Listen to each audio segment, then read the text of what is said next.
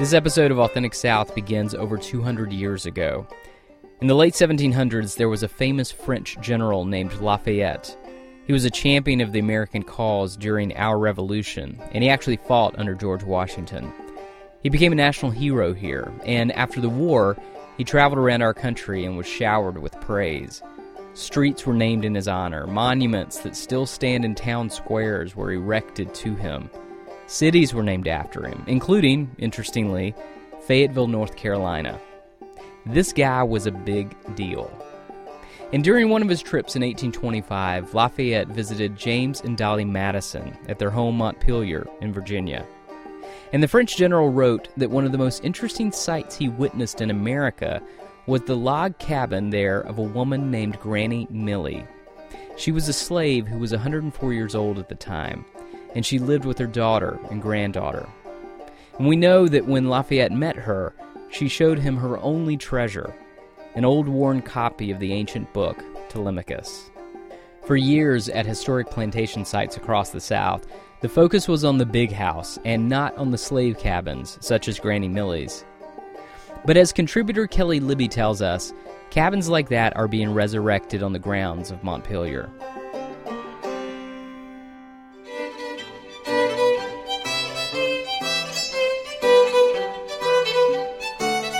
When you visit Montpelier, it's easy to imagine the white columned estate home as a party space. And in fact, it was. Dolley Madison held her famous 4th of July barbecues on the back lawn of the mansion. For the many renowned guests who traveled, sometimes across the ocean, to be entertained by James and Dolley Madison, there would be the smell of pigs roasting, and the sound of chattering guests, and wine being poured, and fiddle tunes being played. It's easy to imagine all that because today, the house where the Madisons lived looks a lot like it did in the 1820s. It's harder to imagine what life was like for the enslaved people who lived and worked on Madison's plantation. That's because the structures in which their lives played out no longer exist. But that's changing. I'm watching the hewing of a log by an instructor at Montpelier's first ever log cabin building workshop on the mansion's grounds, which today are covered in a thick blanket of snow. Joseph McGill has a particularly good reason for wanting to learn this technique. McGill is the founder of something called the Slave Dwelling Project. And what he does is he travels the country, spending the night in slave cabins, dirt floor and all. He's on a mission to save the slave cabins that do exist. So he says it's useful to know how to build one. Because as we speak, there are a lot of those uh, dwellings out there, those cabins out there on the verge of collapse. So, the, my organization, I'm trying to get those places in a place where we're comfortable with at least stabilizing them and using those to inspire others to, you know, do the right thing by those structures. So far, he's spent the night in 51 dwellings in 12 states sometimes inviting other people to join him. And now building a cabin takes his work to a new level. I thought this project was a good opportunity to find out exactly how these structures were made, uh, thinking beyond just who lived in them, but the labor it took to actually build them. Except for a few chainsaws, these folks are mostly using antique hand tools. Martin Agee is one of the guys who's helping to show how they're used. Could I interview you when you get a second? Interview me, all right. What's your name? My name's Martin. And what do you do? So we salvage a lot of old antique material, whether it be logs or timber frame houses or old flooring.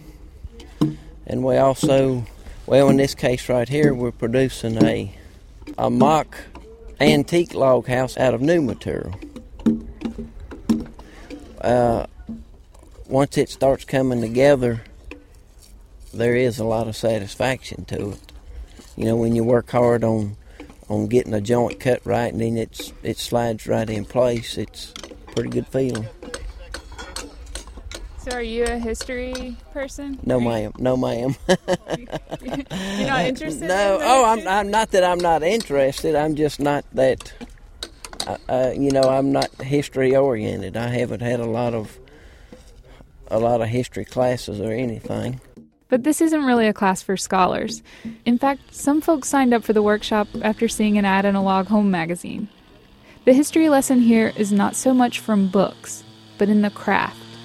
Well, we made a mistake, first of all, today. That's our log that we ruined over there, so we had to start over. That's Carol Richardson. She's a restoration specialist at another presidential home, Thomas Jefferson's Monticello, which is just down the road in Charlottesville. So now we're going to take these dogs off here and flip them over, use a chainsaw on the back side of it, and then um, chip those off again. So here's a list of the hand tools they're using draw knives, broad axes, double bit axes, single bit axes, adzes, mallets and froes, log dogs, timber carriers, and slicks. And there's this tool, which Kristen Benson has taken a liking to. One of, one of the axes over there is actually made in Sweden. I was asking him about it. They called it the sweet axe. Uh, Apparently, it, it's it's easier for people to use who are left-handed because they only had right-handed axes, and I'm left-handed. I, I was, a, For this job, Benson is using a draw knife to shave the bark off a log. but this requires both hands, so it doesn't really matter. Of course, the challenge when reconstructing a cabin from the ground up is figuring out what it should look like. That's where archaeology comes in.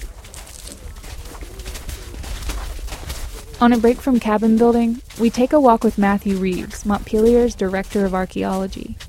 Reeves takes us to the exact spot where he believes Granny Millie lived and where Lafayette met her and her daughter and granddaughter. And in this case, the hearth is right where you're standing right there, Eric. You're standing right above the, the other hearth right here. And this is They found two hearths that were 20 feet apart, which gave them the length of the house. Eight feet from one of the hearths was a stone that told them there was a corner there. So they determined that with another eight feet on the other side of the hearth, the width of the house was 16 feet. So this 16 by 20 measurement is something that reoccurs in a lot of these 18th century buildings. And those are just the major structural clues. They also found window glass and ceramics, and a pit beside the hearth that would have held sweet potatoes. Put these clues together with documentary evidence, and Granny Millie's cabin begins to take shape. Near the end of the week, the group is making progress on the cabin. They've started the process of chinking. I check in with McGill of the Slave Dwelling Project, and he tells me he appreciates that Montpelier is not shying away from the subject of slavery. It is changing. We're getting better. We're, we're, we're dealing with the subject matter in, in a better way, and that's a good thing. Um, there are still those who would much rather not get out of their comfort zone and deal with this subject matter. We need to work with them. We need to bring them along. Let them know that dealing with the subject matter is a good thing. For those people who might feel uncomfortable or shy because they feel like it's bringing something alive that was horrible, what would you say in response to that? I would say it's history. It may be that their ancestors were involved in one way or the other, either enslaving or being enslaved. But it needs to be out there. We have been, as Americans, uh, avoiding that subject for too long, and because we've avoided that subject for too long, we've concentrated on the on the nice house on the hill, the mansions, the big house, um, and that's okay. But we need to be equally as concerned with telling the rest of the story. When it's finished, the cabin will be moved to its original spot. And McGill and the others who helped build it are making plans to return in the fall to spend the night in it. For Authentic South, I'm Kelley Libby.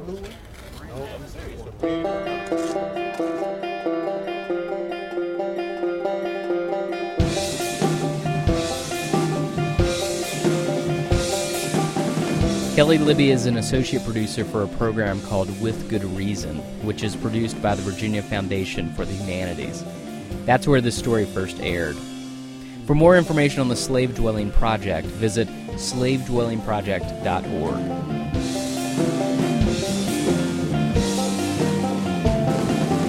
As always, the Authentic South theme music is by Chris Hoke and Brett Estep.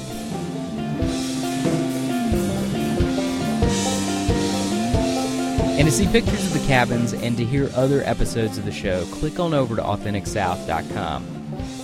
You can also find us on iTunes and Stitcher Radio and SoundCloud. We are part of the Public Radio Exchange, that's at prx.org, and we've got our own page at wfae.org. Until we go south again, thanks for listening.